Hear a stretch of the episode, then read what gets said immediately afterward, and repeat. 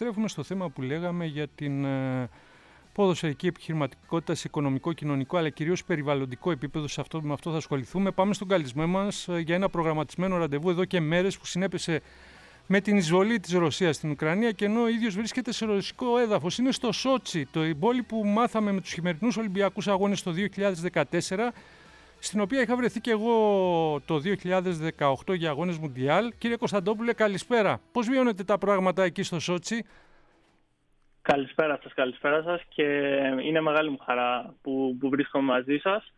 Ε, ξεκινώντας φυσικά από την ε, Ρώσο-Ουκρανική κρίση, η κατάσταση εδώ πέρα είναι περίεργη. Νομίζω είναι η, λέξη ε, που αντιπροσωπεύει καλύτερα το, τα δεδομένα δεν, εδώ πέρα που βρίσκομαι εγώ δεν έχουμε βιώσει ε, κάποια εμπόλεμη κατάσταση ή κάτι το οποίο να θυμίζει πόλεμο.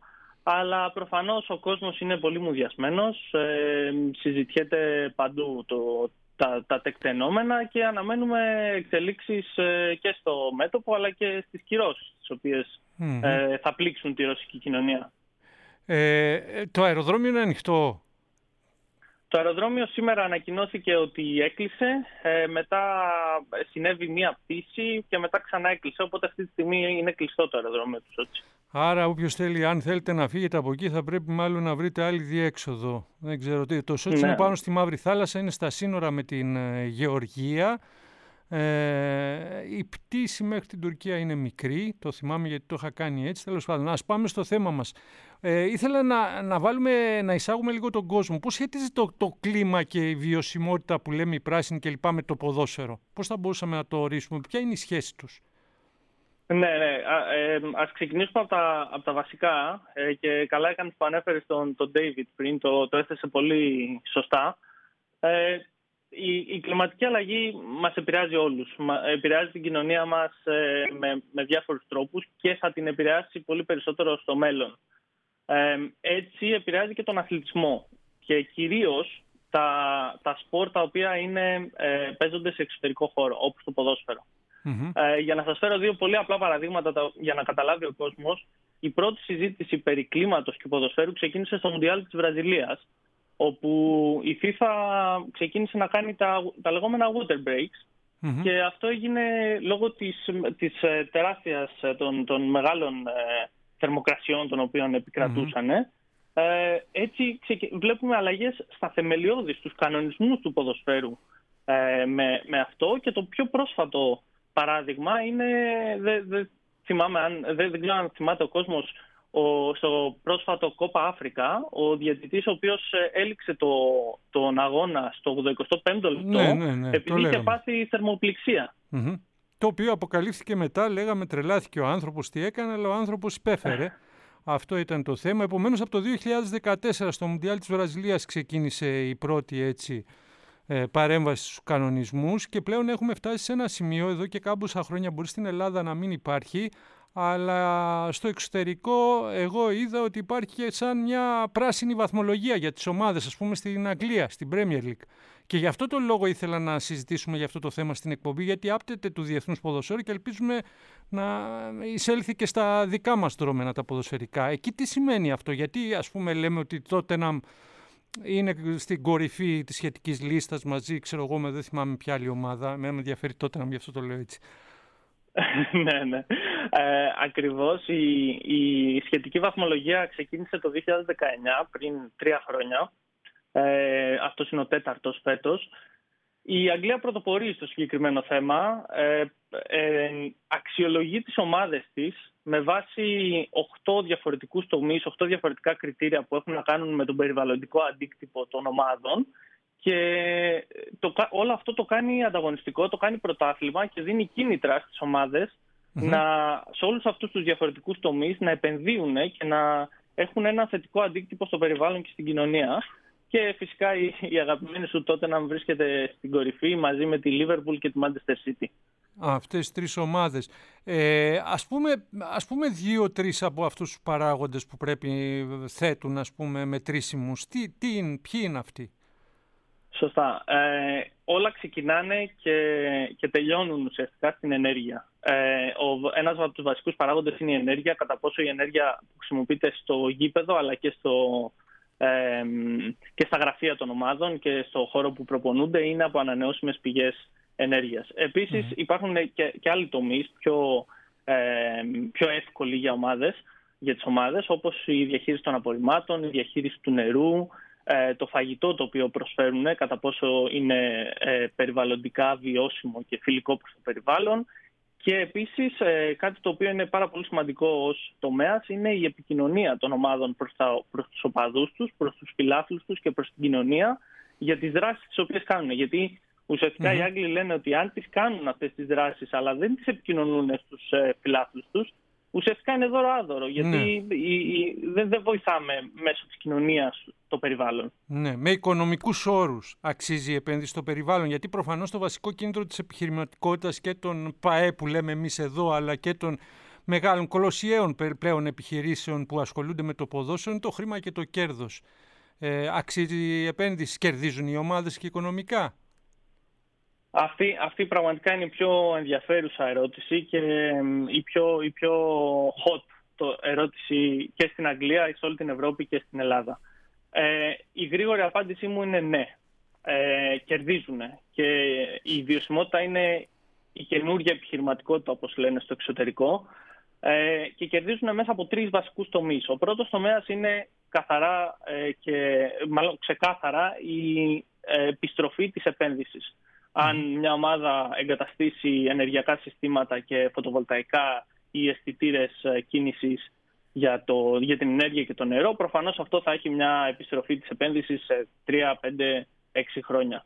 Ε, αυτό, είναι, αυτό είναι πολύ ξεκάθαρο στις επιχειρήσεις αυτές.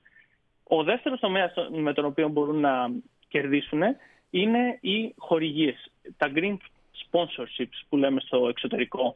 Η, ένα παράδειγμα για, αυτό το, για αυτές τις χορηγίες είναι η Λιόν στη Γαλλία, η οποία έχει ε, υπογράψει μια χορηγία εκατομμυρίων με εταιρείες πράσινης ενέργειας. Όπως ναι. και η Arsenal, η οποία έχει εγκαταστήσει μπαταρίες από ανανεώσιμες ε, πηγές ενέργειας και ε, κερδίζει πάρα πολλά λεφτά από αυτές τις χορηγίες. Οπότε ουσιαστικά ε, έχουμε χορηγούς οι οποίοι ενδιαφέρονται πολύ να επενδύσουν στο ποδόσφαιρο ε, για να φανούν στην αγορά του ποδοσφαίρου. Και ο τρίτος και τελευταίος τομέας είναι μέσω των οπαδών, μέσω των αγνών ε, φιλάθλων, τους οποίους οι ομάδες προσπαθούν πάντα να προσεγγίσουν, είτε για να έρθουν στο γήπεδο, είτε για να αγοράσουν ε, τα προϊόντα της ομάδας, οι οποίοι μια μεγάλη μάζα αυτών των οπαδών και κυρίως η νέα γενιά ενδιαφέρεται πάρα πολύ για το κλίμα, για την κλιματική αλλαγή και για το τι κάνουν αυτοί οι σύλλογοι για να δείξουν ένα όμορφο κοινωνικό πρόσωπο και ένα σωστό περιβαλλοντικό ε, μια σωστή περιβαλλοντική στρατηγική. Οπότε, ναι, οι ομάδες μπορούν να κερδίσουν μέσω αυτών των τριών τομέων. Και πάμε τώρα στα κρίσιμα τα δικά μας. Πόσο πράσινες είναι οι δικές μας ομάδες; Έχουν έστω μια μικρή απόχρωση ή ακόμα είμαστε, ξέρω εγώ, ξερό χόρτο κλπ; ξερό, ξερό χόρτο δεν θα το έλεγα. Ε, δεν, η αλήθεια είναι ότι οι ελληνικές ομάδες δεν έχουν κάνει πρωτοβουλίες ε, υπέρ του περιβάλλοντος πέρα από το να επικοινωνήσουν την, ε, την ε, προσπάθειά τους αυτή να, να δείξουν ότι στέκονται αρρωγοί αυτής της προσπάθειας. Ε, ωστόσο, δεν, δεν μπορούμε να τις κατηγορήσουμε γιατί αυτό είναι κάτι το οποίο είναι πολύ καινούργιο. στην Αγγλία αυτό το, το γεγονός συμβαίνει τα τελευταία τρία χρόνια, ποιος θα περίμενε οι ελληνικές ομάδες με, τους, ε, με 10 φορές λιγότερους πόρους από ότι οι αγγλικές να βρίσκονται, να πρωτοπορούν σε αυτόν τον τομέα. Ωστόσο, τα, τα δείγματα τα οποία λαμβάνουμε από τις ε, ελληνικές ομάδες είναι ότι ενδιαφέρονται γι' αυτό και ότι στο μέλλον θα, θα, θα γίνουν πράσινες. Ναι, πιστεύω ότι ένα βασικό θέμα είναι ότι δεν υπάρχουν και ιδιόκτητα γήπεδα ομάδων. Δηλαδή όταν τα περισσότερα γήπεδα είναι δημοτικά, είναι δεκαετιών κλπ. Πλέον περνάει και αυτό το κομμάτι πολύ στο... στην πολιτεία, έτσι δεν είναι; Αυτό, μπορεί ένα, ένα γήπεδο ας πούμε παλιό να καταστεί πιο φιλικό στο περιβάλλον με κάποιους τρόπους. Ε, έχετε απόλυτο δίκιο σε αυτό που λέτε, γιατί τα γήπεδα είναι το, ο βασικός πυλώνας που μπορείς να, να έχεις τεράστιες, ε, τεράστια ενεργειακά savings και να, να μπορείς να είσαι πολύ πιο βιώσιμος. Ε, με, με αυτό παράδειγμα την Tottenham, η οποία το γήπεδο το οποίο έχει χτίσει ουσιαστικά έχει ε, τρομερές μονώσεις, έχει, έχει, είναι πολύ πρωτοποριακό.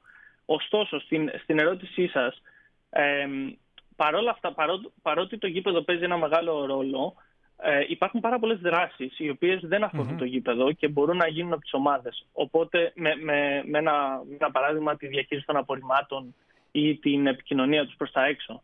Οπότε, οι ομάδες μας μπορούν να γίνουν ε, πιο πράσινες χωρίς να, να τις απασχολεί το γήπεδο. Αλλά φυσικά αυτή η ερώτησή σας ε, ξεκινάει και τη συζήτηση για ομάδες μεγάλες ΠΑΕ, οι οποίες χτίζουν αυτή τη στιγμή γήπεδο ή πρόκειται να χτίσουν γήπεδο, όπως η ΑΕΚ και ο Παναθηναϊκός, ε, που έχουν μια πραγματικά ναι. πρώτης τάξης ευκαιρία να κάνουν τα πράγματα σωστά από την αρχή για να μην χρειαστεί σε 10-20 χρόνια που θα αλλάξει η περιβαλλοντική νομοθεσία της Ευρωπαϊκής Ένωσης ή της Ελλάδας να πρέπει να ξαναπληρώνουν χρήματα για να μπορέσουν να αλλάξουν ε, το γήπεδό τους.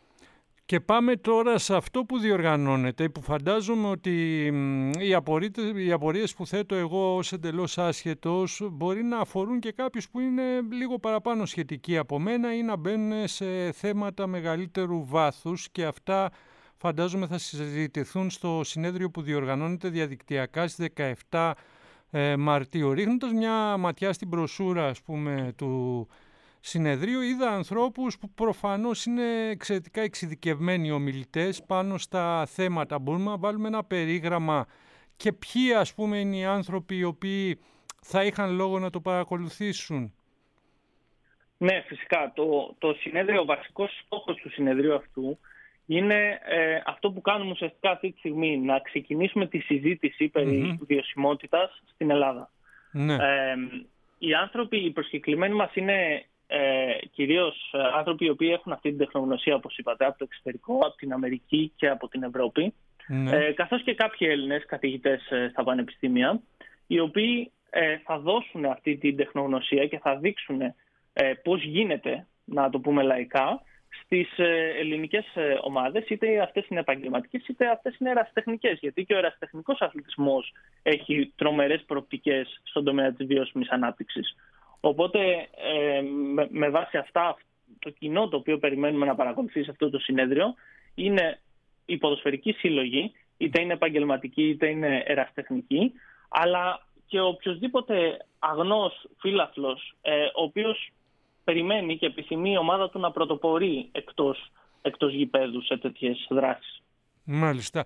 Ε, ε η ομάδα της Super League φαντάζομαι ότι τις έχετε προσεγγίσει, ε, δείχνουν να ενδιαφέρονται ή λένε έλα μωρέ τώρα αυτό θα ασχοληθούμε κάποια στιγμή, okay, okay, καλό είναι αλλά θα ασχοληθούμε μετά από μερικά χρόνια. Τι κλίμα εισπράττετε; Πραγματικά σας λέω, επειδή ε, πριν ξεκινήσω αυτή την δράση, περίμενα όλοι, όλοι ε, οι κοντινοί μου άνθρωποι περίμεναν ότι οι ομάδες Super League δεν θα ενδιαφερθούν και θα έχουν αυτή την αντίδραση όπως είπατε.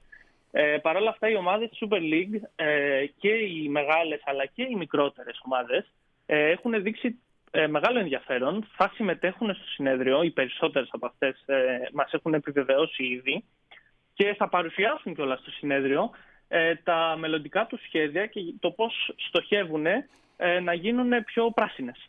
Μάλιστα. Αυτό είναι πάρα πολύ θετικό. Εμείς είμαστε εδώ να στηρίζουμε κάθε δράση και καινοτομία η οποία μπορεί να βοηθήσει ε, τον αθλητισμό κατά κύριο λόγο γιατί εμείς αυτό εκπροσωπούμε αλλά και τη ζωή μας και το κλίμα και την κοινωνία μας οπότε εμείς είμαστε εδώ και νομίζω ότι αυτό το, η θετική έκπληξη που έχω και εγώ ότι ανταποκρίθηκαν οι ομάδες της Super League έχει να κάνει και με μια καινούργια γενιά αθλητικών μάνατζερ που φαίνεται σιγά σιγά να εμπλέκονται στην ομάδα γιατί ξέρεις ε, η δυσκολία κύριε Κωνσταντόπουλε σε καινοτόμες προτάσεις είναι πρώτα να τις καταλάβει αυτός που θες να τους τις πεις, να τις μεταφέρεις, ο οποίος δεν έχει ιδέα. Όταν ε, αυτός που έχεις απέναντί σου έχει λίγο πιο ανοιχτό μυαλό, μάλλον είναι, βρίσκεις πρόσφορο έδαφος. Αυτό εγώ μπορώ να εκτιμήσω, γι' αυτό είχατε θετική ανταπόκριση και εύχομαι να προχωρήσει αυτό. Να σας ευχαριστήσω πολύ και θα τα ξαναπούμε μέχρι τότε. Ε, κάποιος ο οποίος θέλει να, να ε, παρακολουθήσει αυτό το συνέδριο διαδικτυακά, πώς μπορεί, έχετε κάποιο γκρουπάκι στο facebook για να μπει να το δει, ποιος το, πώς θα το κάνει, βρει; Κάνει εγγραφή, κάνει εγγραφή από το επίσημο site του συνεδρίου www.football360.gr ε, και εκεί μπορεί να βρει όλες τις πληροφορίες για τους ομιλητές, ε, για, τα, για τις θεματικές, αλλά και να κάνει την εγγραφή του για το συνέδριο. Ωραία. football360.gr είναι το site με όλες τις πληροφορίες για αυτό το, τα, τα καινούρια ήθη. Ε, μιλήσαμε, εντοπίσαμε στο περιβαλλοντικό σκέλος, υπάρχει πάντα και η κοινωνική ευθύνη, τη λέγαμε παλιότερα, η κοινωνική υπευθυνότητα, τη βλέπω τώρα ότι την ορίζεται, ε, που έτσι και αλλιώς τις εταιρείες τις απασχολούσε και τις αποσχολεί όλο και περισσότερο, θεωρείται απαραίτητο στοιχείο για μια σοβαρή εταιρεία να προσφέρει στην κοινωνία, να παίρνει αλλά και να δίνει πίσω και ε, βέβαια πώς θα, ε, θα μπορέσει κάποιος να βρει και τους πόρους οικονομικούς και την, ε, το, για να κάνει σωστά το επιχειρήν. Κύριε Κωνσταντόπουλο, να σας ευχαριστήσω και εύχομαι, δεν ξέρω, σκοπεύετε να επιστρέψετε από τη Ρωσία σύντομα; Σας ευχαριστώ πολύ. Ναι, σκοπεύω να επιστρέψω για να είμαι παρόν για το συνέδριο πριν τις 17 Μαρτίου. Άντε, ε, ελπίζω, να το καταφέρετε, γιατί είναι και λίγο περίεργη η κατάσταση. λοιπόν. Και εγώ και εγώ και εγώ και σας ευχαριστώ πολύ. Να ευχηθούμε και καλή επιτυχία στις ελληνικές ομάδες ε, σήμερα ε, και καλό σας βράδυ. Ευχαριστώ πολύ.